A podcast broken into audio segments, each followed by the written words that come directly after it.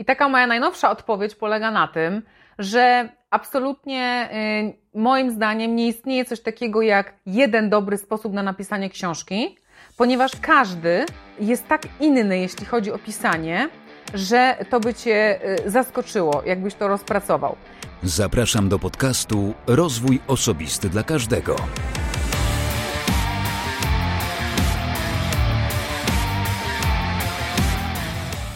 Ja nazywam się Wojtek Struzik, a Ty będziesz słuchał właśnie 101 odcinka podcastu Rozwój Osobisty dla Każdego, który nagrywam dla wszystkich zainteresowanych świadomym i efektywnym rozwojem osobistym.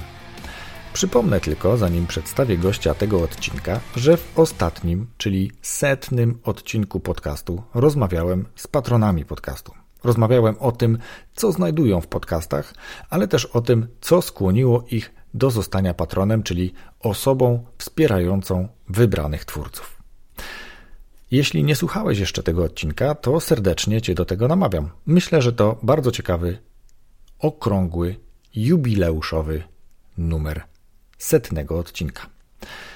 Dzisiaj moim gościem jest Danuta Awolusi, pisarka, twórca internetowy oraz podcasterka. Napisała sześć książek, i jedną z nich przeznaczyła też dla słuchaczy podcastu, więc warto posłuchać do samego końca. Danuta miała też niepowtarzalną okazję, czy też przygodę, że dzięki jej przyjaciółce wyremontowano jej mieszkanie. Taki program telewizyjny Weekendowe Metamorfozy z charyzmatycznym Krzyśkiem Miruciem jako prowadzącym i architektem, który pomaga te mieszkania pięknie wyremontować. Posłuchaj o pasji pisania, o tym, czy z pisania książek można się w Polsce utrzymać i jaka metoda na pisanie książek się sprawdza. U Danusi. Zapraszam na stronę rozwój osobisty dla każdego.pl, oczywiście pisana bez polskich znaków, oraz do obserwowania podcastu na Instagramie na przykład. A teraz już serdecznie zapraszam do wysłuchania rozmowy z Danutą. Cześć. Ja się nazywam Danuta Awolusi i mówię o sobie, że jestem pisarką. E, wydałam sześć książek. E, specjalizuję się w literaturze obyczajowej, chociaż lubię podkreślić, że e, psychologiczno-obyczajowej, dlatego że w moich powieściach bardzo duży nacisk kładę na tą warstwę psychologii bohaterów. Bardzo mnie to interesuje. To jest jedno. Oprócz tego zajmuję się wieloma rzeczami. Myślę, że w pierwszej kolejności nazwałabym siebie copywriterem ponieważ ogólnie lubię pisać i pisanie jest y, tym, czym chciałabym zarabiać na życie całościowo. Jestem też podpięta pod przeróżne projekty. Mm, współpracuję z Jarosławem Kuźniarem przy jego różnych projektach, działaniach, firmach, bo ma ich trochę. No i tak wygląda moje życie zawodowe, jeśli o to pytasz. E, tak, e, powiedzmy jeszcze, że też jesteś podcasterką, jeśli tak można powiedzieć, bo prowadzisz swój podcast. Powiedz jeszcze chwilę o tym. Jestem podcasterką, jestem youtuberką, jestem osobą, która stara się być w każdym miejscu, gdzie mogę opowiedzieć e, o sobie i mogę po prostu przyciągnąć czytelników, bo jest jakby tak mnie Jarosław Kuźniar od lat chowa, że trzeba wszędzie być, żeby być widocznym. W podcastach zadebiutowałam niedawno, bo to jakieś dwa miesiące temu, może nawet trochę mniej. E, uważam to za farną taką formę dodatkową e, pogadania o rzeczach, o których nie mówię na co dzień, bo YouTube na przykład mój dzieli się na e, YouTube książkowy, który prowadzę z moją przyjaciółką i tam opowiadam o literaturze. I to robię właściwie od lat, bo książki zbójeckie to jest taka moja marka, która już właściwie 10 lat będzie gdzieś tam sobie w sieci bywać. Natomiast jest jeszcze mój YouTube autorski Danuty Awolusi i tam z kolei zamieszczam treści stricte związane z moją działalnością jako autorki. A podcast to jest miejsce, w którym opowiadam o tym, e, jak żyję, e, jaki jest mój odbiór świata i co, co w moim życiu jest ważne, jakie wartości, bo ostatnio e, sporo się tego nazbierało i stwierdziłam, że już dojrzałam do tego, żeby móc też o tym w ogóle opowiedzieć.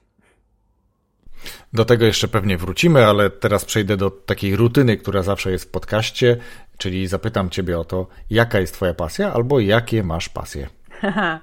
No moja pasja to jest pisanie. To jest, to jest to, co kocham robić najbardziej i co bardzo staram się przekuć w mój zawód. E, I zaczyna to trochę wychodzić, ale jeszcze długa i daleka droga. To jest taka pasja, którą, e, no, która towarzyszy mi właściwie od dzieciństwa. I którą rozwijam na różne, na różne sposoby. Pisząc, czytając, nie wiem, skończyłam studia polonistyczne, które też mnie jakoś ukierunkowały i tak dalej, i tak dalej. Oprócz tego moją pasją jest zdrowy styl życia, taki szeroko pojęty, dlatego że no, ma to dla mnie znaczenie zarówno gotowanie, jak i takie bardzo oszczędne życie, e, oszczędzanie po prostu wszystkiego, co się da, bo, bo żyjemy w takim świecie, że to zaczyna być już nie tyle pasja czy przyjemność, ale przede wszystkim obowiązek.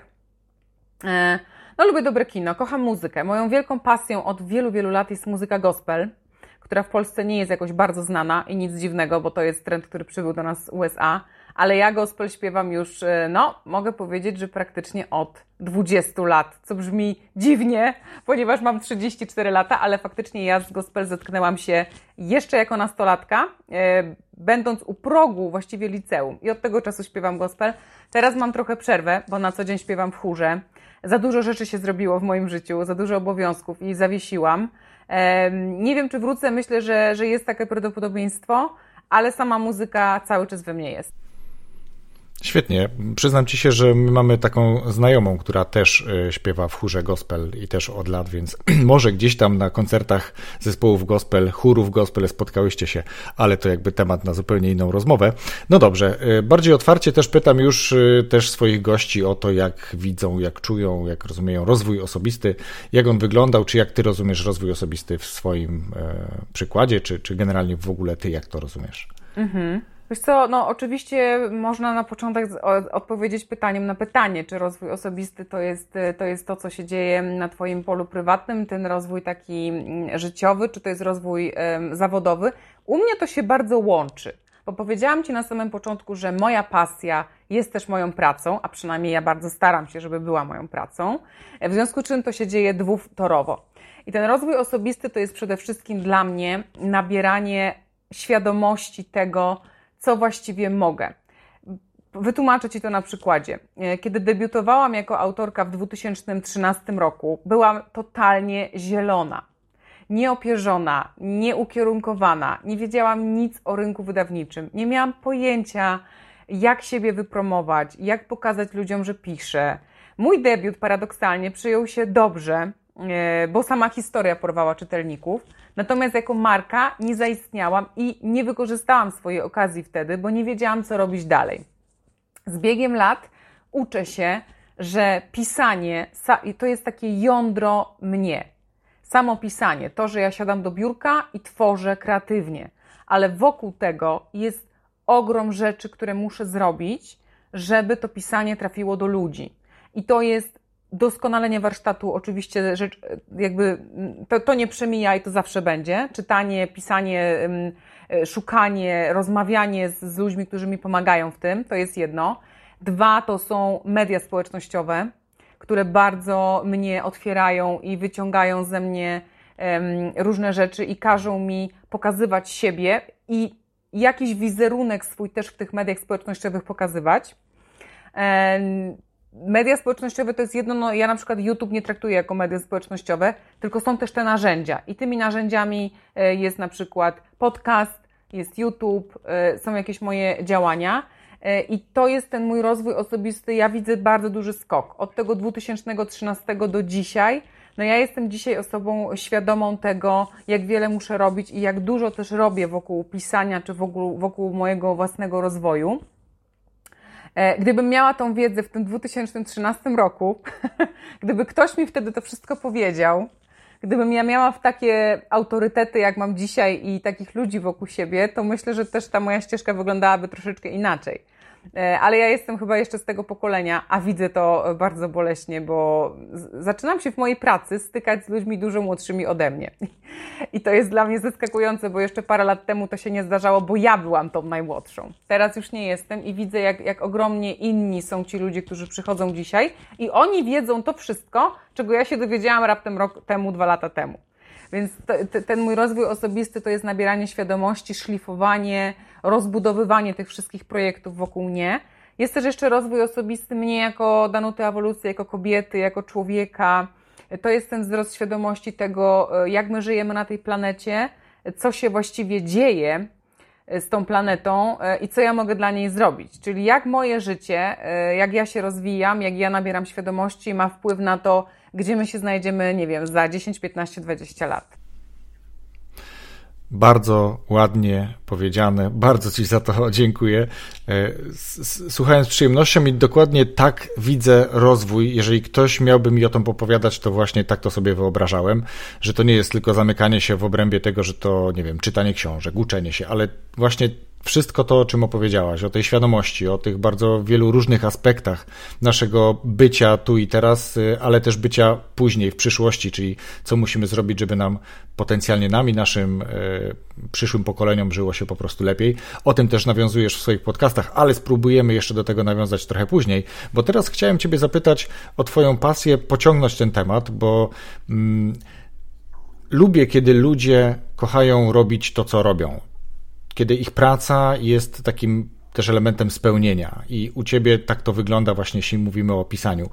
W 2013 zaczęłaś.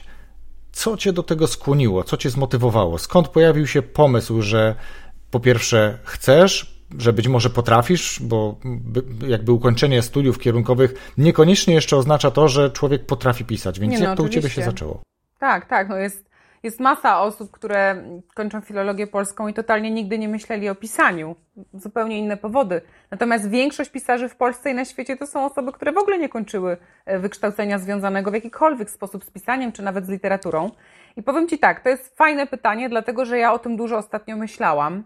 I ja jestem jedną z tych osób, u których pisanie było odpis klęcia. Czyli, bo ja często y, słucham, jak pisarze opowiadają, że nastąpił jakiś taki przełom w ich życiu, albo zaczęli się nudzić i stwierdzili, że zaczną pisać książki, to się potem nagle okazało sukcesem i tak dalej, i tak dalej. I jakby oni wybierali zupełnie inną ścieżkę. Natomiast ja już właściwie od, od początku mojej ścieżki edukacji, kiedy zaczęłam czytać i pisać, to ja wiedziałam, że ja chcę pisać. Po prostu. I ja pisałam zawsze. Pisałam do szuflady, czyli to jest taka romantyczna historia w stylu Stephena Kinga, tak? Pisanie od dziecka, opowiadania, wiersze, poezja, prowadzenie blogów, później studia polonistyczne, które też były wynikiem miłości do czytania, bo ja zawsze kochałam czytać. Natomiast wiele różnych czynników złożyło się na to, że ja nie wierzyłam absolutnie, po pierwsze, w to, że mogę napisać książkę, bo no, był jakiś problem z poczuciem wartości. Dwa, nie wiedziałam, jaką historię właściwie miałabym opowiedzieć, czyli ja długo dojrzewałam do tej myśli, który gatunek literacki jest ten, którym ja chcę operować. I to musiało do mnie po prostu przyjść. I w końcu przyszło. Przyszło tak zupełnie niespodziewanie. To musiało się coś we mnie zadziać. E, wymyśliłam historię bardzo prostą i nie ukrywajmy, bo wszyscy mnie o to pytają, czy to jest moja autobiografia. moja powieść debiutancka to jest historia dziewczynki pochodzącej z dysfunkcyjnego domu, z bardzo dysfunkcyjnego domu, która śmierdzi, która jest taką szkolnym popychadłem, y, spotyka się z wielkimi szykanami. E, I to jest historia po prostu dziecka, które y, jest, musi się przedzierać przez ten świat i rówieśników, i dorosłych. I ta opowieść roz, rozwaliła na łopatki wiele czytelników, bo, bo wiele osób y, miało taką historię albo spotkało się z kimś takim. E, I to jest opowieść, która wyrasta z mojego życia, absolutnie. I bardzo wielu badaczy literatury, y, czy też osób, które piszą, podkreśla, że pierwsza opowieść, pierwsza powieść pisarza to jest zawsze autobiografia albo wątki biograficzne. I coś w tym jest, bo przez lata nosisz w sobie tą chęć pisania to się gotuje, kotłuje i wiadomo, że siadając do biurka jako debiutant, który nigdy nie napisał dużej historii, korzystasz wyłącznie z tego, co ty czujesz i co ty znasz. I nawet jeżeli tworzysz powieść fantastyczną, w której wymyślasz sobie nowy świat, to tak czy siak ci bohaterowie gdzieś tam będą się kierować emocjami, które ty znasz, albo z wnętrza siebie, albo z obserwowania innych ludzi, którzy ciebie otaczają. Więc to przyszło do mnie po prostu, tak jak mówię, w końcu dojrzałam. Potrzebowałam czasu, żeby dojrzeć. Mhm. I kolejna świetna historia. Nie wiem, czy wiesz, ale w podcaście y, dobrze, niedobrze, nie jesteś pierwszą pisarką i nie mówię tu o osobach, które napisały książkę y, dotyczącą jakiegoś właśnie elementu biznesowego czy rozwojowego, ale pisarką powieści, bo y, pierwszą chyba taką osobą była Ewa Madejska, która też prowadzi podcast notabene. Trochę mniej ma czasu teraz na jego nagrywanie, ale ona też uczy pisać, y, jak budować właśnie całą narrację, jak budować powieść, punkty zwrotne i tak dalej, więc to jest coś, co też spotyka się z, dużym, z dużą ciekawością czytelników. Ja myślę, że to też wynika z tego, że z jednej strony, takie odnoszę wrażenie, mamy trochę taki chyba czas, kiedy fajnie jest napisać książkę, bo, bo jest trochę taki trend, że ludzie piszą książki, e, a może my tak tylko to widzimy, bo akurat obracamy się w, jakby w środowisku ludzi, którzy piszą, to jakby też może być taki błąd poznawczy, e, ale też z drugiej strony dzisiaj łatwiej jest tą książkę wydać. Łatwiej niż kiedyś, tak? Albo y, zrobić self-publishing, tu o, trzeba już troszeczkę y, mieć zasobów, żeby sobie samemu książkę wydać i to sfinansować, albo po prostu gdzieś od drzwi do drzwi, od wydawnictwa do wydawnictwa chodzić z tą książką i kiedyś się to uda. Natomiast jest dużo osób, które chcą o tym słuchać. Chcą słuchać, jak się pisze, skąd powstają właśnie te natchnione powieści, skąd powstają treści, skąd powstają bohaterowie. E, więc myślę, że to, to jest być może też trochę taka podpowiedź pewnie do tego, co robisz poza samym pisaniem, mm, bo co prawda w podcaście poruszasz treści, tak jak sama powiedziałaś, te, które dotykają Twojego rozwoju, takiej świadomości. Dużo tam jest o zero waste, o, o ekologii. Mm, jak wiesz, poleciliśmy też jeden z Twoich odcinków w najlepszych polskich podcastach, bo akurat y, nam się bardzo spodobał, więc brawo i, i jakby rób to dalej, bo bardzo mocno, świetnie, bardzo mocno wspieramy y, polski podcasting, polskich podcasterów, szczególnie tych, którzy tworzą świetne, y, interesujące treści, ale Pisanie y, oprócz tego, że angażuje bardzo, y, daje spełnienie i jakby można się przez to realizować.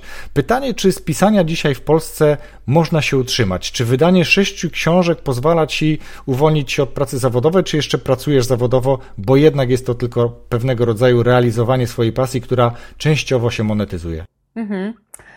Oj, no nie wiem, nie wiem, czy chcesz mi zaszkodzić tym pytaniem, czy, czy nie. Absolutnie nie mam takiej tak, intencji. Od lat krąży takie, mm, takie powiedzenie, że w Polsce nie da się wyżyć z pisania. I jeszcze pięć lat temu to było bardzo prawdziwe zdanie. Dzisiaj traci na swojej aktualności, ponieważ mamy coraz więcej pisarzy, pisarek, którzy wydają tak dużo, i tak celnie, y, celnie znajdują swoich czytelników, że zaczyna im się to udawać, tylko warto sobie jeszcze zadać pytanie, ile trzeba zarabiać, żeby żyć. Bo dla jednych to jest 40 mhm. tysięcy rocznie, chociaż nie wyobrażam sobie tego, dla kogoś innego 60, a dla kogoś innego to będzie 200 tysięcy rocznie. Ja absolutnie nie jestem niestety jeszcze w tej strefie autorów utrzymujących się ze swoich książek. Sześć książek absolutnie nie wystarczy, zwłaszcza że obrałam sobie bardzo trudny gatunek literacki. Powieść obyczajowa w Polsce to jest literatura kobieca. I nie ucieknę od tego, bo w Polsce właściwie nie istnieje inna literatura obyczajowa jak tylko kobieca. Po prostu kobiety czytają obyczajówki, panowie nie. Konkurencja jest przeogromna, więc naprawdę e, ja muszę konkurować z rzeszą po prostu e, premier. To jest jedno. Drugie to jest to ten tak, jakby ja się pytam pisarek, dzwonię. Na przykład ostatnio rozmawiałam z Lucyną Olejniczak. To jest y, autorka, która zaczęła pisać na emeryturze, wydała już 10 książek i ma sukces, bo jej książki się bardzo dobrze sprzedają. I pytam, Pani Lucyno, co mam zrobić, żeby ja, Danuta Ewolucji lat 34, e, też mogła Panią dogonić? Ona mówi, nie wiem dziecko. Ja napisałam sześć książek, które przeszły bez, bez echa, i nagle siódma stała się bestsellerem. I od tego momentu się zaczęło. Dokładnie taki sam, taką samą historię ma Jakub Małecki, który pisał, pisał, pisał i nagle obudził się pewnego dnia i ktoś jego książkę nagrodził i, i był zaskoczony. I tak dalej, i tak dalej. Więc czy w Polsce można wyżyć z pisania? Wydaje mi się, że oczywiście, tylko po pierwsze, trzeba się wstrzelić bardzo mocno w to, co jest obecnie na fali. Czyli mamy teraz do czynienia z literaturą obyczajową i to taką kobiecą lukrowaną, w którą ja akurat nie chcę uderzać. Mamy super cały czas mocny trend kryminałów. To się bardzo mocno trzyma. Dobrze się miewają horrory. Sensacja też. Literatura erotyczna, która święciła triumfy przez ostatnie lata, trochę zaczyna odchodzić w cień, już mamy przesyt. E, literatura obyczajowa kobieca, ona się cały czas utrzymuje, bo ma jakieś tam swoje wierne grono czytelników. Mówi się, że w moim gatunku literackim, czyli literatura obyczajowa, aby móc z tego żyć, no to trzeba wydawać 3, 4, nawet 5 powieści rocznie i autorki tak robią. I to jest coś, co mnie trochę zgrzyta, e, ale też wydaje mi się, że być może gdybym nie robiła niczego innego w moim życiu, jak tylko pisać, to też miałabym takie tempo przerobowe i ja zawsze stawiam pytanie o jakość, tak? E, bo jednak to, to, to, jest praca rzemieślnicza, jak to mówi nasz mistrz Stephen King, ale też jednak artystyczna, więc pytanie, czy to się przekłada. E, co jeszcze? Trzeba bardzo e, pilnie pracować nad czytelniczkami. Trzeba być przy nich, trzeba je słuchać, trzeba im odpowiadać na wiadomości, trzeba czymś zdobyć ich serca. Czym? Tego nikt nie wie. Największe mhm. nazwiska w literaturze obyczajowej to jest Magdalena Witkiewicz, to jest Gabriela Gargaś, to jest Krystyna Mirek. To są zwyczajne kobiety, które właśnie bardzo pokazują w mediach społecznościowych siebie jako matki, żony, przyjaciółki, takie równe babki, z którymi mógłbyś pójść na piwo, na kawę, na kolację, do kina.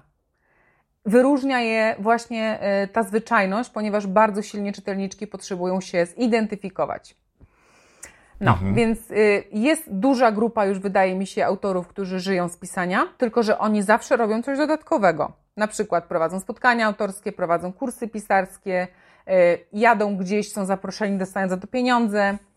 Natomiast absolutnie żyłą złota jest oczywiście ekranizacja. Tego do, do, dostępują nieliczni, doznają, ale już coraz większa grupa. Już jakby też y, widzę, że, że scenarzyści zaczynają się zwracać w kierunku polskich pisarzy. Tak? No mamy teraz duży wysyp seriali i filmów, więc nie, nie chcę za długo odpowiadać na Twoje pytanie, ale jeszcze ujmę tu jedną myśl, że ostatnie 4 lata, 3, to jest złota era polskich pisarzy. Przez wiele, wiele lat panowało takie okropne e, zdanie, że polskich pisarzy się nie czyta. Dlaczego? No bo to jest taki no, mało trendy. Lepiej zagraniczne nazwisko polskie pisanie to jest nasze podwórko, którego my nie chcemy tykać. Nagle nastąpił totalny zwrot akcji. Teraz polscy pisarze są super trendy. Tego nie było wcześniej. I to jest ten moment, w którym jak ktoś ma talent, szczęście i um, zna, nie, nie, znajomości, bo to nie ma tutaj znajomości, um, umiejętności, takie budowania tej marki, to naprawdę może e, zarabiać dużo pieniędzy na pisaniu. Skończyłam. Mhm. Ja, ja bardzo lubię, kiedy goście tak e, ciekawie opowiadają, kiedy mają taką umiejętność angażowania mnie jako słuchacza. Ja wtedy jakby, no jesteś zmęczony, tracę słuchaj, ten... domyślam się, więc cieszę się, że udało mi się trochę zbić, bo już późna godzina. Ze spokojem, naprawdę. Tak? Ale nie, to jest naprawdę bardzo interesujące, bo, bo wiesz, bo to jest, jak, moją intencją jest trochę porozmawiać o tym w kontekście y, szeroko rozumianego budowania takiej świadomości, budowania mm, marki, bo, bo to sprzedaje jak gdyby, prawda? Może się, tak jak sama też powiedziałaś kilka razy, komuś się może poszczęścić. Ktoś mhm przeczytał, ktoś, kto obraca się w tym kręgu, uznał, że warto tą pozycję, ten produkt, tą książkę, e, czy jakikolwiek inny e, e, twór, który ktoś wyprodukował, stworzył, wypromować, nagrodzić, tak? Mhm. Mamy dzisiaj Olgę Tokarczuk, która też podejrzewam, że bardzo mocno wpłynęła na to, że, że gdzieś to środowisko polskich twórców, polskich pisarzy może trochę wychodzić jakby z takiego cienia. Ale wracając jakby do, do tego, myślę, że to jest takie bardzo porównywalne z tym, jak wiele dzisiaj mamy przeróżnych y, działalności y, w internecie, osób, które tworzą, które sprzedają swoją wiedzę, sprzedają swój talent. Ty sprzedajesz swój talent pisarski, inni sprzedają swój talent, nie wiem, budowania relacji, zespołów, dzielenia się mhm. wiedzą i tak dalej, i tak dalej. Rozmawiałem niedawno z Marcinem, panem Tabletką, który od pięciu lat buduje swój blog, ma świetną społeczność na Facebooku, na Instagramie, ale to wszystko wymaga kilku takich elementów, które podejrzewam, że każdy z osobna może nie odnieść takiego sukcesu, jak ich właśnie umiejętne połączenie. Czyli mówiłaś o tym, wytrwałość, umiejętność, taka determinacja w dążeniu do tego celu. Ty tak rozumiem z Twoich wypowiedzi, chcesz kiedyś docelowo utrzymywać się z tego, że będziesz pisała. Tak. Będziesz pisała nie na ilość, ale na jakość, czyli nie musisz wydawać. czyli nie, nie wydawanie pięciu. No to super. Czyli nie wydawanie powiedzmy tych pięciu tak. książek rocznie, ale powiedzmy jedną czy dwie książki, ale takie fajne, e, z, z sercem napisane, gdzie będzie się świetnie czytało. I teraz ja myślę, że jeśli będziesz realizowała to i wszyscy inni, jeżeli mają takie zamierzenia, to właśnie poprzez umiejętność w realizowaniu tych celów to się spełni, ale tutaj jest coś, o czym ty już mówiłaś na początku, w kontekście rozwoju osobistego. Potrzeba przełamywania pewnych barier, potrzeba wychodzenia z tej mhm. takiej mm, nielubianej strefy komfortu. Czyli ty też mówiłaś o tych pisarkach, które pokazują w, w, social mediach. Pewnie zakładam, że są to kwestie relacji gdzieś tam na Instagramie czy na Facebooku. Właśnie to swoje życie. E, pokazywanie tak. siebie trochę, tak, takie, e, jakim jestem, jaką jestem naprawdę, e, żeby się zaprzyjaźnić z odbiorcami. I teraz każdy twórca praktycznie próbuje to robić, internetowy. Ja też mam trochę barierę. Przyznam ci się, że dzisiaj zrobiłem takiego szybkiego, niezapowiadanego w ogóle live'a na Instagramie, na bajkowym podcaście, bo przecież mam jeszcze drugi podcast, gdzie czytam bajki dzieciom, bo właśnie dostałem książkę z wydawnictwa i chciałem się tym pochwalić. Nawet pięć osób się przyłączyło. Więc zakładam, że gdybym był zdeterminowany, wytrwały i robił regularnie i zapowiadał takie live'y, to pewnie ze 30 osób może by to oglądało, a może za jakiś czas 300. Więc to jest mhm. jakby, myślę, tak. słuszny kierunek i podoba mi się to, w jaki sposób o tym mówisz. Mm, ale oprócz tego, że jest to Twój cel, żeby na tym zarabiać, to co jeszcze daje Ci ta Twoja twórczość, umiejętność pisania książek i i rozwijania się w tym kierunku? Mhm. Wiesz co, e, ja już właściwie od, to, to jest bardzo złożone pytanie, odpowiedź będzie również złożona. Zacznijmy od tego, że kiedy poszłam na studia, na filologię polską e, i skończyłam te studia, to nagle załamałam się totalnie. Skończyłam kierunek, który dla pracodawców nie oznacza nic, bo nikt nie wie właściwie, co może robić osoba po filologii polskiej. Jest właściwie takim no name, no, ani to do agencji marketingowej, na copywritera, no to w sumie nie trzeba mieć takiego wykształcenia.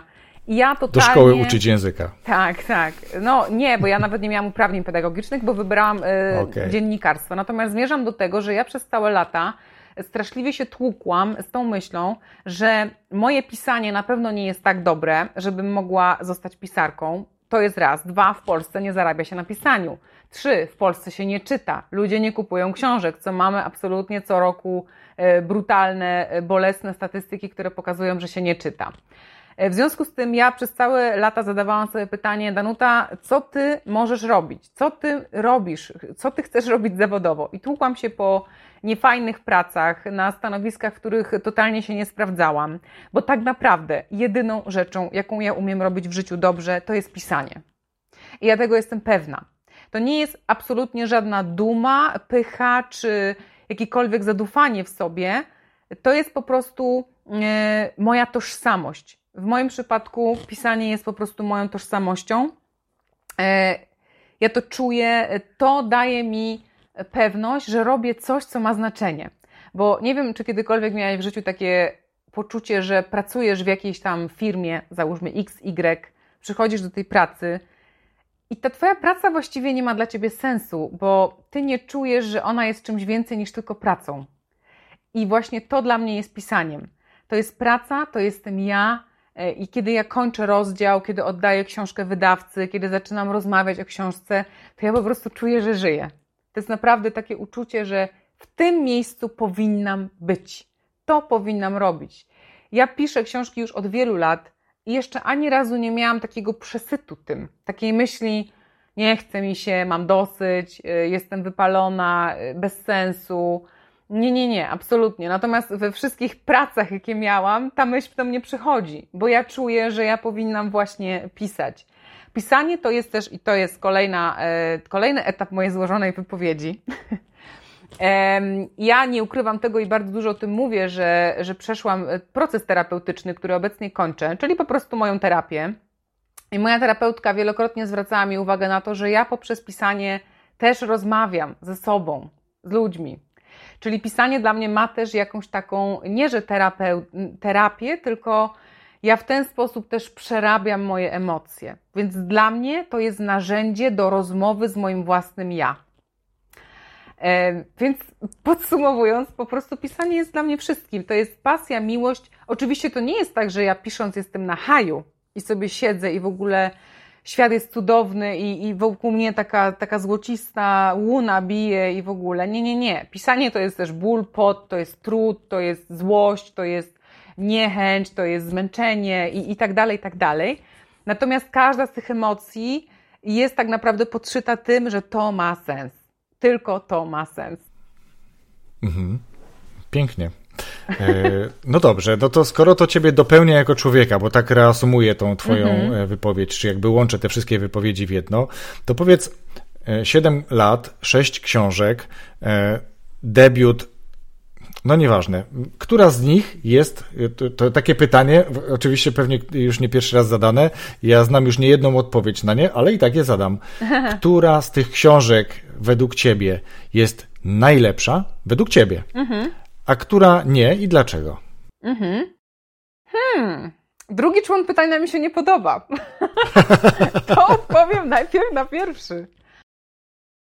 Um, bardzo jestem dumna, bardzo i uwielbiam moją książkę zatytułowaną Twoja wina. To jest moja ostatnia mhm. książka, w którą włożyłam ogrom pracy, naprawdę ogrom pracy, w której uważam, że naprawdę udało mi się zarysować taką fabułę, z której jestem super dumna. Jednocześnie ta książka też była trochę takim moim wskoczeniem na wyższy level, bo to jest duża powieść, w której się dużo dzieje, jest dużo bohaterów, jest dużo wątków, to było dużo pracy. Wydaje mi się, że ja pisząc tę książkę byłam naprawdę zadowolona z siebie. Paradoksalnie, książka stała się ofiarą pandemii. E, I no, jakby to jest, to jest gorzkie w tym zawodzie, tak? Wydając Twoją winę w marcu tego roku, e, ja naprawdę miałam takie poczucie, wow, super.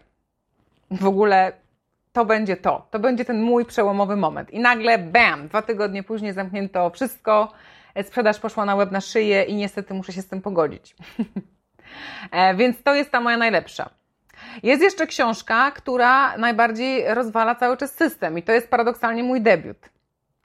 E, ja go bardzo lubię, każdą z moich książek lubię. Natomiast twój drugi człon pytania to było, która jest najsłabiej napisana? Tak to zadałeś to pytanie? Czy... Nie, którą oceniasz najsłabiej i dlaczego? Najsłabiej.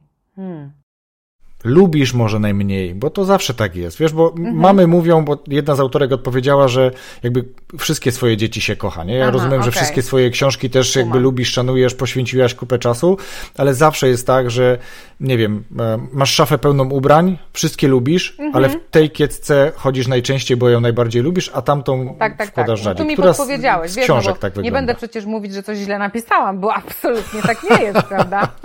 E, natomiast nie, na rzeczywiście pewno. najmniej chyba lubię ze wszystkich moich książek e, powieść Nie proszę o miłość z różnych mhm. względów.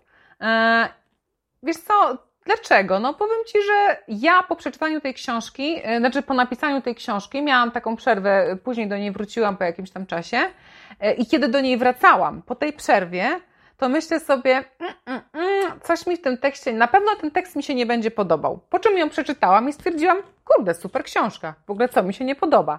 I to jest właśnie to. Ja do tej książki mam coś takiego, że to jest właśnie takie dziecko najmniej kochane.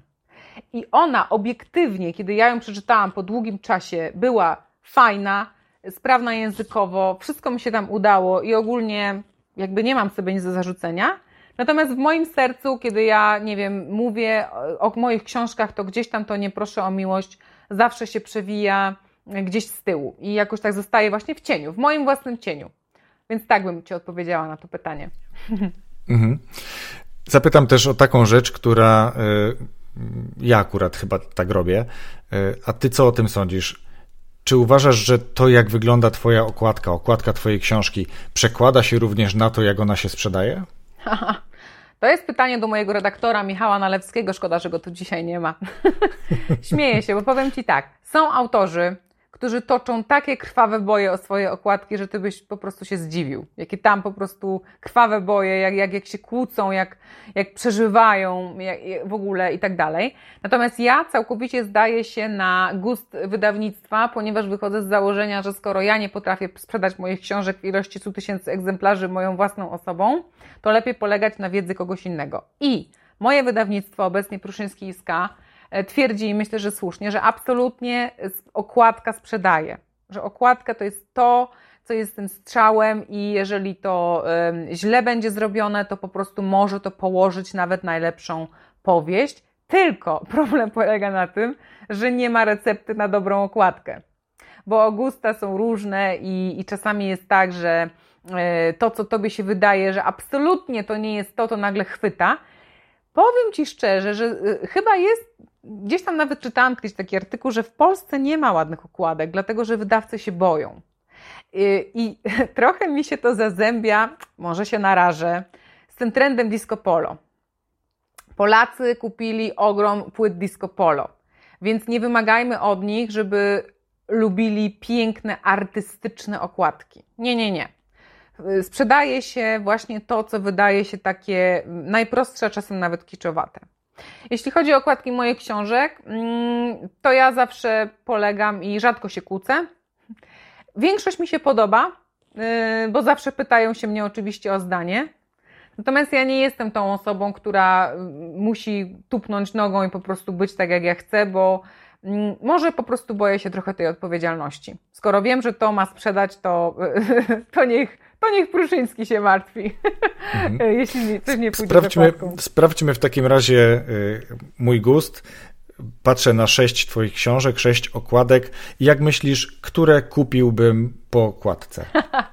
Ty jako mężczyzna? Tak, ja jako ja. Oh my. Ulala. Nie wiem, może na wysokim niebie trzy, trzy z sześciu y, od razu. To zależy. Jeśli masz dobry gust, to powinieneś celować w macochy. Bo to jest moja ulubiona okładka. Może jako mężczyzna zwróciłbyś uwagę na wysokim niebie, bo jest dosyć taka neutralna. Hmm, no i tyle, no. Nie wiem, czy dobrze trafiłam.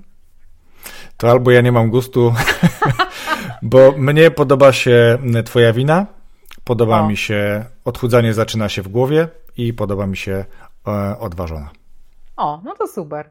Jeśli chodzi o Twoją winę, no to mój redaktor naczelny, jak już wymieniłam jego imię i nazwisko, jest mężczyzną. I to w jakiś sposób też rzutuje na moją pracę. I on tą okładkę wybierał. Zresztą macochy też. E, mnie się ogólnie wszystkie podobają, tak? Na, na pewno Twoja wina to jest taka okładka e, bardzo rzadka na polskim rynku.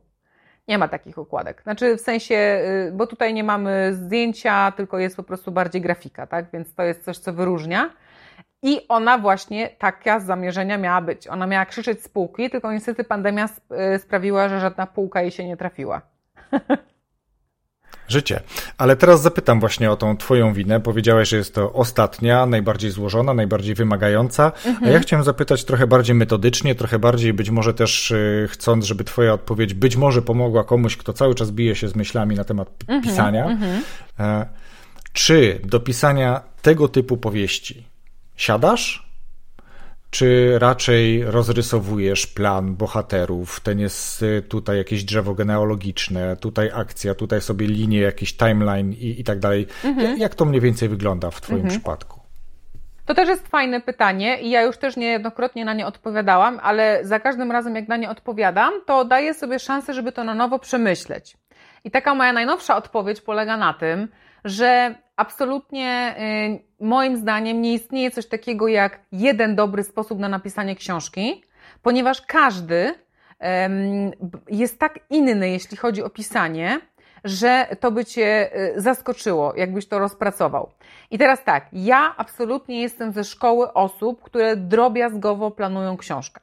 Absolutnie drobiazgowo. Y, to jest szkoła niewymyślona przez Katarzynę Bondę, ale jej książka Maszyna do pisania świetnie pokazuje mechanizm, więc jeżeli ktoś ze słuchaczy szuka podręcznika do pisania książki y, w moim stylu, w sensie jak zrobić plan, to polecam książkę Katarzyny Bondy, bo ona to fajnie opisuje.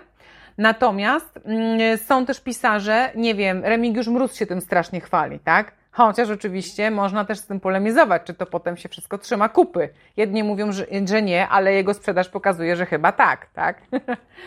Podam taką pisarkę świetną z moich rewirów, Nataszę Sochę, która pisze książki obyczajowe, dobrze się sprzedaje i w ogóle jest taką bestsellerową pisarką. Ona twierdzi, że ona siada do biurka i zna wyłącznie zakończenie i nic więcej. I po prostu siada i pisze. Jej książki są świetne. Nic im nie brakuje, nic im nie można zarzucić. Konstrukcyjnie w ogóle bomba. Więc to jest taki wyznacznik, słuchaj siebie. I najlepszą metodą jest napisać na przykład trzy książki i każdą spróbować napisać inaczej. Jedną z planem, jedną bez, w innej spróbować coś po środku. I który Ci najbardziej model przypasuje, która książka będzie zdaniem nie Twoim, ale powiedzmy na przykład redaktora najlepsza, czy też czytelników, no to e, sam będziesz wiedział albo wiedziała, w jakim kierunku podążać. Teraz powiem więcej. E, ja bardzo długo też szukałam e, narzędzia do pisania, bo mnie Word nie wystarcza. Absolutnie. I pamiętam pewnego dnia mm, zakochałam się w ogóle w możliwości pracy na dwóch monitorach, co uważam w ogóle w pracy pisarza za no po prostu rewelację. I e, podpatrzyłam u Magdaleny Witkiewicz, którą już też tutaj przywoływałam w tej rozmowie, która jest bestsellerową pisarką, w ogóle królową e, powieści obyczajowych w Polsce, że ona korzysta z takiego programu, który się nazywa Scrivener. I to jest program mhm. zagraniczny, który oczywiście ma polskojęzyczną wersję, ale ta polskojęzyczna wersja jest dosyć kulawa. Natomiast ten program jest wspaniały do tworzenia właśnie powieści w taki sposób, że sobie planujesz że panujesz nad rozdziałami. Cudowne narzędzie, które zmieniło też mój komfort pisania. W ogóle, no, nie wyobrażam sobie dzisiaj pisać książkę w Wordzie. Absolutnie. Bo tam Jeden mam z gości. ten mhm. podgląd. Mhm. Jeden z gości tego podcastu, Rafał Żak, dokładnie ten sam program polecił mm -hmm. jako ten, który pomaga mu pisać książki, bo też pisze książki stricte rozwojowe, o rozwoju mm -hmm. osobistym głównie, bo jest też trenerem, e, mówcą, ale e, dokładnie ten sam program podał, więc no, widzisz, widzisz. no coś, coś, coś jest, jest, tak. No, no, oczywiście ja wychodzę z założenia, że nie, książkę możesz napisać w notatniku, jeśli pamiętasz to narzędzie. książkę możesz napisać nawet, słuchaj, w Excelu tak mówią, że Excel jest tak wszechstronny. Albo możesz sobie otworzyć Google Docs i tam pisać książkę. Nie ma to znaczenia. Są tacy, chociaż kurczę, nawet ci nie przywołam żadnego nazwiska, którzy piszą książki ręcznie. No, nie ma tak naprawdę żadnego ograniczenia. Natomiast mój komfort pracy bardzo wzrósł i tak jak mówię, no, plan jest dla mnie bardzo ważny. On mi daje spokój i e, paradoksalnie też pobudza moją kreatywność, bo ja wiedząc już, co się wydarzy w danym rozdziale czy w całej książce, przez cały okres pisania powieści ja z nią chodzę w głowie i ta powieść pracuje, pracuje, pracuje. I czasami jest to, że to, co to ja sobie wymyślę gdzieś tam na początku, co wydaje mi się słuszne, e, w trakcie pisania okazuje się, że jednak nie, z różnych powodów. A czasami jest tak, że emocjonalnie ja dopiero dojrzewam do jakichś y, momentów tej książki, tak? Więc e, mnie plan daje taką, taki spokój ducha, że ja nie siadam e, w stresie, czekając, aż nie wiem, spłynie na mnie teraz oświecenie. E, zresztą powiem Ci jeszcze tak, znowu tak długo mówię, ale ja na wysokim niebie tak pisałam, bo to była moja pierwsza książka, która była totalnie zrodzona z emocji. Ja siadłam do biurka i zaczęłam pisać. I tak pisałam praktycznie całą książkę. I to się udało, ale to był przypadek, dlatego że ja byłam tak podekscytowana faktem, że piszę. Ja byłam tak na takim haju w ogóle, że to się udaje, że ja kończę rozdział i mam pomysł na następny, że myślałam sobie w ogóle, wow, to, to jest wszystko, co ja potrzebuję. Ale potem przyszła druga książka, którą próbowałam pisać i e, której nie skończyłam nigdy, i właśnie tam już poległam. Bo ja czekałam na ten moment, aż ta ekscytacja znowu się uruchomi, i się okazało, że to już tak nie działa że ja już potrzebuję po prostu metodologii. Mhm. Zgodzę się z tym, co powiedziałaś przed chwilą, ale też e, dokończyłaś teraz, że każdy musi wypracować swoją metodę, swój sposób działania. Sam doświadczyłem tego na bardzo wielu polach. Mhm. Jeden planuje w taki sposób, drugi taki, jeden robi notatki tu, trzeci tam, a ja po prostu trochę popróbowałem różnych e, i tak naprawdę trochę tak, trochę tak robię, ale myślę, że każdy znajdzie swoją drogę. Spróbuję teraz przeskoczyć, e, mhm. drastycznie przeskoczyć do zupełnie innego tematu, yes. bo powiem słuchaczom tutaj, dlaczego ja z tobą tobą dzisiaj rozmawiam w ogóle. To jest taki, taka, taka rzecz, która, która może zaskoczyć. Y, Nie, zaskoczę cię. Ja nie oglądam telewizji, y, ale akurat jak jestem u swoich rodziców na co po niektórej niedzielnej, niedzielnym obiadku, y, to tam, tak, tam wtedy oglądamy telewizję i tam właśnie zobaczyłem ciebie wspólnie z rodzinką, oglądaliśmy program, Mhm. gdzie Krzysiu razem z twoją przyjaciółką zrobili ci remont Tak. w mieszkaniu. Dokładnie. Ja bardzo lubię takie programy, szczególnie moja żona bardzo lubi oglądać takie programy. Mhm.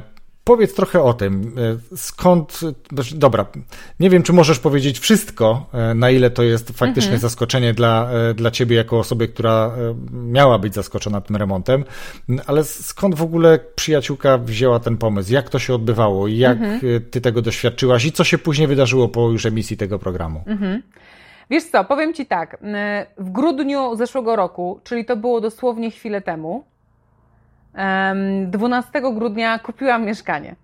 Kupiłam mieszkanie, w którym mieszkam już 5 lat, więc to nie było absolutnie coś, czego nie znałam. I po kupnie tego mieszkania, co w ogóle dla mnie było szokiem, bo ja przez lata myślałam, że w życiu w ogóle nie uda mi się dostać kredytu. Nagle okazało się, że, że okej, że jest taka możliwość. W ogóle wła- właścicielka tego mieszkania była, jest moją znajomą, więc ona mi zaproponowała kupno, no historia taka dla mnie zaskakująca. I kiedy je kupiłam, stwierdziłam, no nie no, trzeba coś z tym zrobić, trzeba to wyremontować na tyle, na ile mam środki. Środki oczywiście miałam ograniczone. I moja przyjaciółka Joasia bardzo mnie uważnie słuchała. I e, roz, ponieważ ona sama uwielbia e, wystrój wnętrz, jej mieszkanie jest przepiękne, jest, jest, jest też osobą bardzo uzdolnioną w tym e, kierunku, to ona po prostu ze mną godzinami rozmawiała o tym, jak my to mieszkanie urządzimy, jak ona mi pomoże. Ona wiedziała wszystko. Rozrysowywałyśmy w ogóle salon, no, no wszystko miałyśmy poukładane do tego stopnia, że ona nawet mi załatwiła faceta, który miał mi to mieszkanie wyremontować. On do mnie przyszedł, pomierzył, e, wycenił. Oczywiście ja tam, no, no mówię, ja miałam bardzo niewielkie środki. Ja chciałam wyremontować salon za 5000 złotych, więc o czym my w ogóle rozmawiamy.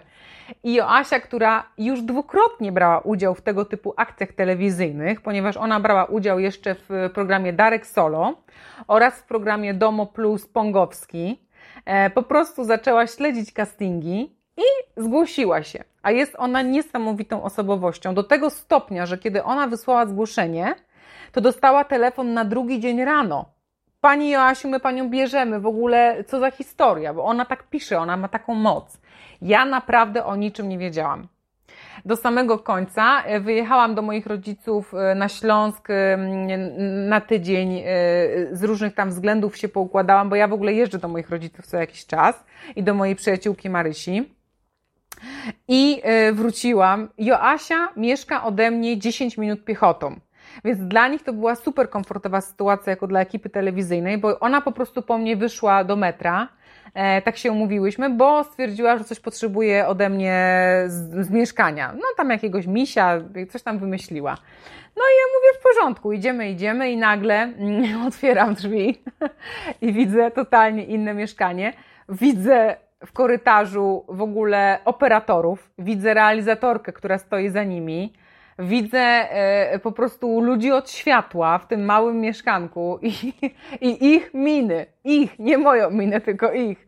I oni się do mnie uśmiechają w ogóle i są tak podekscytowani tym, że ja weszłam do tego mieszkania i to było tak fajne, że, że ta ich reakcja jeszcze podwoiła moją, więc to było absolutnie zaskoczenie. Zresztą e, oni, e, ci realizatorzy, którzy podpisują umowę, bardzo naciskają na to, żeby to była niespodzianka. Tam są w ogóle też kary za to, jeżeli złamiesz takie. e, Więc no, kto wiedział, a kto nie, to ja nie wnikam. Natomiast ja nie wiedziałam. Dla mnie to była super niespodzianka, szok. Oczywiście w momencie, kiedy drzwi się zamknęły i kiedy ja już to wiedziałam, to potem dopiero zaczyna się to całe nagrywanie tego programu. Więc mój pierwszy szok był ogromny, a później resztę rzeczy już sobie dogrywaliśmy na spokojnie z ekipą. I teraz, y, jeżeli y, chciałbyś wiedzieć, zakładam, że chcesz, jak wpłynął ten remont na moje życie, to Oczywiście. wydaje mi się, że wpłynął w dużym mierze, bo przede wszystkim on podwyższył jakość mojego życia. Ja zyskałam super przestrzeń, w której mieszkam, ale też w której pracuję. Ja bardzo dużo pracuję z domu i zawsze marzyłam o takim gniazdku, które będzie pięknie wyremontowane, które będzie odpowiadało moim gustom i w którym się będę czuła bezpiecznie. I Krzysztof Miruć ze swoją ekipą architektów absolutnie to zrobili. Joasia tak dobrze wiedziała, jakie są moje gusta, że właściwie większość z ich pomysłów pasowała mi super.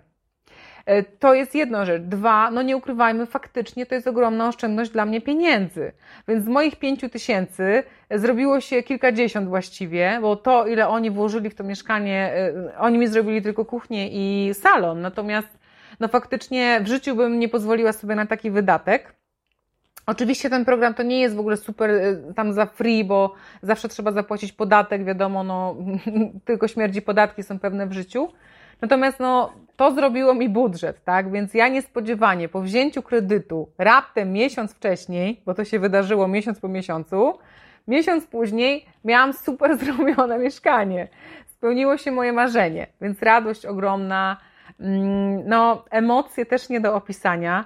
Cała ekipa programu super zaangażowana. To, co mi się bardzo podobało, to to, że ci ludzie, którzy pracują przy tego typu programach, oni nie są wcale cyniczni, oni nie są znudzeni, oni naprawdę żyją tym, że robią coś dla drugiej osoby, że będzie niespodzianka, że będzie szok i absolutnie te osoby wszystkie, znaczy ja nie wiem czy we wszystkich programach, ale na swoim doświadczeniu powiem, że oni faktycznie nie widzą tych mieszkań wcześniej. Ta reakcja to jest naprawdę ten moment, kiedy ty to po prostu widzisz i e, no jesteś w szoku, no bo trudno nie być, tak? Więc super. Dla mnie bardzo fajne doświadczenie i gdyby nie tegoroczna pandemia, to po prostu no, ten rok by rozwalił system przez to, tak?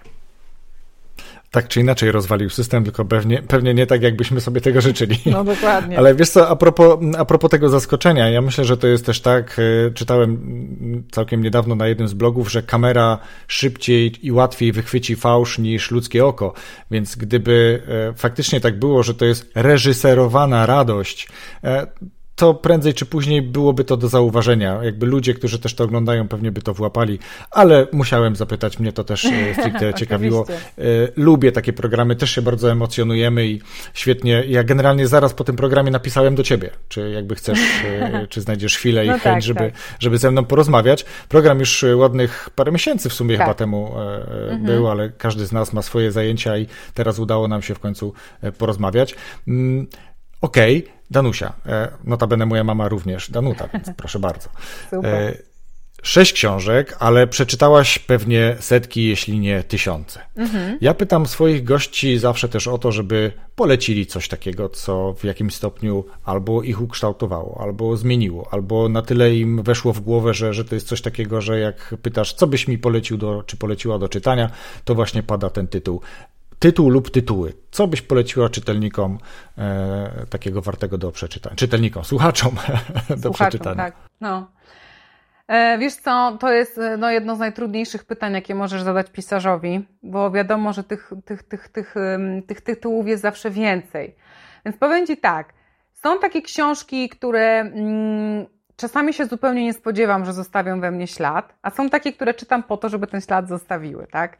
Na pewno na, takim tytułem, który ja wymieniam totalnie sztandarowo, jeśli chodzi o ten, który gdzieś tam był takim przebłyskiem, ja też bym tak chciała pisać, ja chcę tak pisać, to jest Dorota Terakowska Ono. To jest pisarka, która już nie żyje, która wydawała w wydawnictwie literackim i która pisze, pisała niewiarygodną literaturę środka. Nie wiem, czy wiesz, co to jest literatura środka. To jest taka literatura, e, która nie jest literaturą piękną, ale też nie jest literaturą niskich lotów, tylko idealnie wpasowuje się tutaj, czyli daje przeciętnemu czytelnikowi ogromną satysfakcję, bo masz warsztat, świetnie językowo napisaną książkę, temat niebłahy, ale też nie tak górnolotny, że tego nie przebrniesz.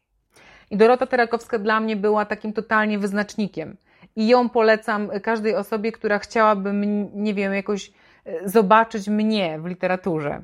Oczywiście to też jest w ogóle takie bardzo z mojej strony no, no, porównać się do Terakowskiej to też nie jest byle co, bo ona naprawdę pisała kapitalnie i, i jakby szapoba. Jest też we mnie dużo klasyki literatury, która bardzo mocno mnie jakoś tam przetrzebiła, nie wiem, Lolita Nabukowa, y, pod względem języka absolutnie cały czas mnie rozbraja, tak? Lot nad kukułczym gniazdem Kena Casey'a, przeczytany lata temu, on cały czas we mnie buzuje. Dużo jest takich książek. Pręgi Kuczoka, przeczytane też lata temu. E, Ptasiek Williama Mortona. To jest przykład książki, która jest, w ogóle William Morton to jest najbardziej krytykowany przez krytyków pisarz świata, chyba zaraz po Paolo Coelho, ale we mnie gdzieś tam utkwił, tak? Więc to są takie mm, tytuły, które, mm, które we mnie żyją. Ja do nich wracam nie, nie tyle nawet ym, czytając, tylko w moich emocjach. Ja się cały czas odwołuję do tych motywów. Natomiast jeśli chodzi o polską literaturę, taką współczesną, to największe wrażenie zrobiła na mnie w ostatnich latach Marta Kisiel, która jest, no po prostu ja nie mam słowa, to jest wirtuos. Ona, ona pisze fantastykę, to może być zaskakujące, natomiast robi to tak niewiarygodnie dobrze e, i po prostu jest, to, jakby to jest wzór trudny do doścignięcia, tak, więc i Marta Kisiel to jest przykład takiej autorki dla mnie, która też przez, była w niszy przez jakiś czas i ona się z tej niszy wydostała tylko dlatego, że genialnie pisze, nie przez marketing. Ona, co prawda, jest związana z Uroborosem, który należy do największej grupy wydawniczej w Polsce, czyli Foxtal. Natomiast to nie ma znaczenia, w jakiej ty grupie wydajesz. Naprawdę wydawnictwo nie ma znaczenia, ale ją wynieśli czytelnicy. Więc jeśli szukasz e, z jednej strony rozrywki, ale językowo po prostu Rusinek tutaj na pewno by powiedział, że to jest mua, super, to polecam Ci właśnie z takich współczesnych Marty Kisiel. Super. To ja w swoim imieniu, pewnie też żony, ale i wszystkich słuchaczy, dziękuję za te rekomendacje. One wszystkie też, słuchajcie, znajdą się w opisie e, tego odcinka podcastu na stronie rozwoju osobisty dla każdego.pl, mhm, więc będziecie super. mogli sobie tam je zobaczyć. Tam też wymienię e, wszystkie Twoje książki, bo tak też e, czynię. Dobra, teraz gdyby ktoś chciał skontaktować się z Tobą, napisać, mhm. podejrzeć, to gdzie najlepiej, najchętniej byś odesłała taką osobę? Uhuhu, słuchajcie, no ja jestem wszędzie, prawda? Po prostu otwierasz tak, tak. lodówkę, więc tak, przede wszystkim zapraszam serdecznie na mojego fanpage'a. Danuta Awolucji pisze. Myślę, że nie ma drugiej Danuty Awolucji w Polsce, więc no nie macie szans się pomylić. Na Też będzie podlinkowane na wszelki wypadek. E, na Instagramie oczywiście jestem bardzo aktywna, odpowiadam na wiadomości. Zapraszam na moją stronę internetową danuta-awolucji.com gdzie też e, są do mnie namiary, tam też jest na, namiar mailowy. E, można się ze mną kontaktować nawet za pomocą YouTube'a, gdzie też jestem na przeróżnych kanałach, tam też jest mój adres mailowy.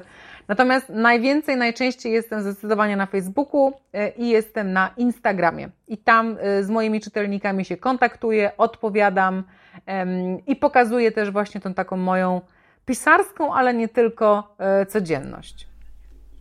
Super. To ja w takim razie bardzo Ci dziękuję. Słuchaczy zainteresowanych Twoją twórczością, Twoją osobą odsyłam do tych miejsc. Możecie sobie wejść też przez e, stronę podcastu. I co? I Danusia, bardzo Ci dziękuję za tą świetną rozmowę. Dzięki Ci również, bardzo było mi miło. Do usłyszenia. Rozwój osobisty dla każdego.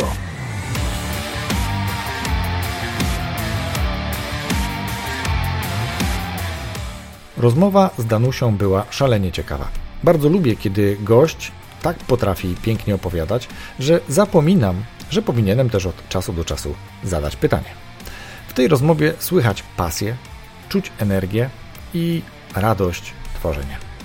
Danusiu, dziękuję za książkę, którą chętnie oddam w ręce aktywnego słuchacza czy też słuchaczki. Słuchaczu, słuchaczko, napisz proszę komentarz pod wpisem na stronie rozwój osobisty dla każdego.pl łamane przez RODK 101.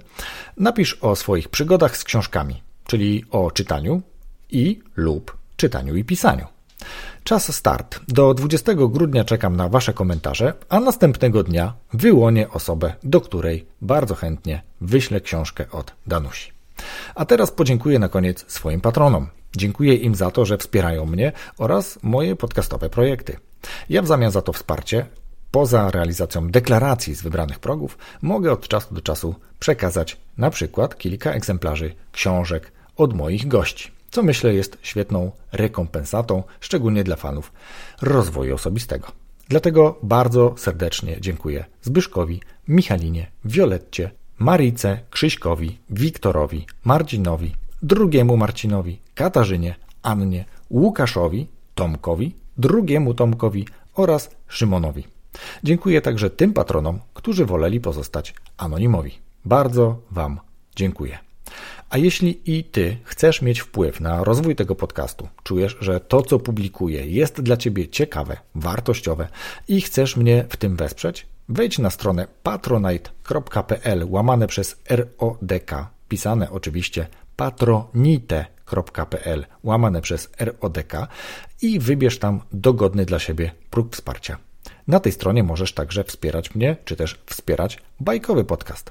Za to z góry bardzo serdecznie dziękuję i dzisiaj już dziękuję. Zapraszam tym samym za tydzień w piątek do nowego, kolejnego odcinka podcastu. Wszystkiego dobrego.